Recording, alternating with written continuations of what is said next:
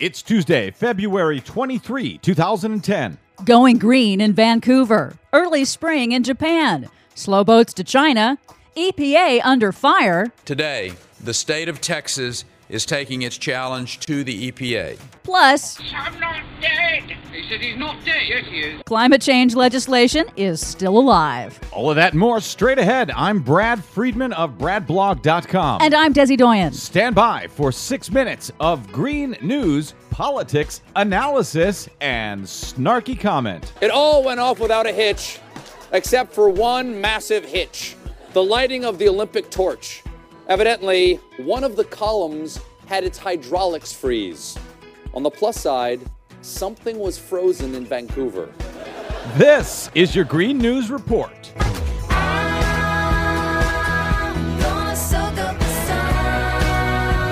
Today's Green News Report is brought to you by Velvet Revolution's Disbar Torture Lawyers campaign. The DOJ Inspector General has now found that Bush's attorneys, John Yoo and Jay Bybee, committed professional misconduct in approving torture and other war crimes.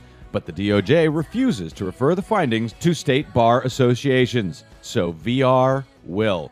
Please sign on and support this important campaign for accountability at disbartorturelawyers.com. That's disbartorturelawyers.com. Okay, Des, what do you have for us today? Well, a lot of quick hits. First,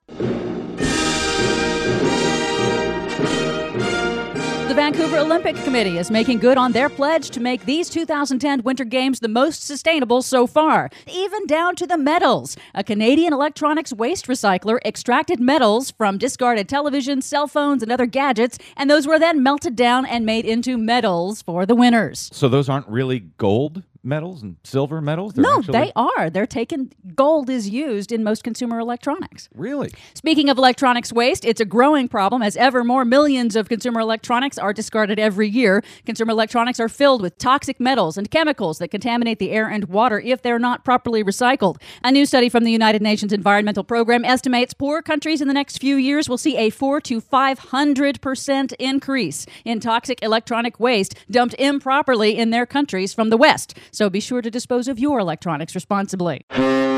Global shipping companies can save on the expense of moving cargo by slowing down, literally a slow boat to China. Although slower cruising speeds slightly increase transit time, global shipping giant Maersk said the change paid for itself. Maximizing fuel efficiency saved a third on their fuel costs for container ships, allowing them to cut their prices in a very competitive market. So they went slower, used less fuel, but didn't that take more time and therefore cost them money? Yes, it did take more time, but the fuel savings more than made up for it, and they say it paid for itself. Interesting. In Japan, the arrival of the cherry blossoms has been tracked over centuries, and they're blooming earlier and earlier every year. Japan's meteorological agency confirms a clear trend of earlier spring blossoming. Last year's nationwide celebrations were caught off guard when the trees blossomed nearly a week ahead of scheduled festivities. So this year, bookies say business is booming for bets on the first day of blooms.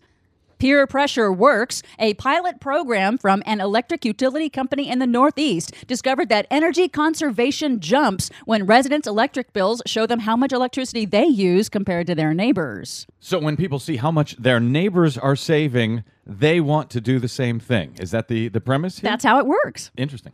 Although the focus in Washington and the media is on health insurance reform this week, Reuters is reporting that the Senate's climate and clean energy bill is not dead yet. Three senators Democratic Senator John Kerry of Massachusetts, Independent Joe Lieberman of Connecticut, and Lindsey Graham of South Carolina all say they will present compromise legislation this week. President Obama's announcement last week of $8 billion in new federal funding for nuclear power was supposed to attract Senate moderates to the bill, but coal state Democrats like Max Baucus of Montana are pushing for delay. Yeah, they're talking about a compromise bill. The initial bill was already a compromise, with Democrats compromising amongst themselves.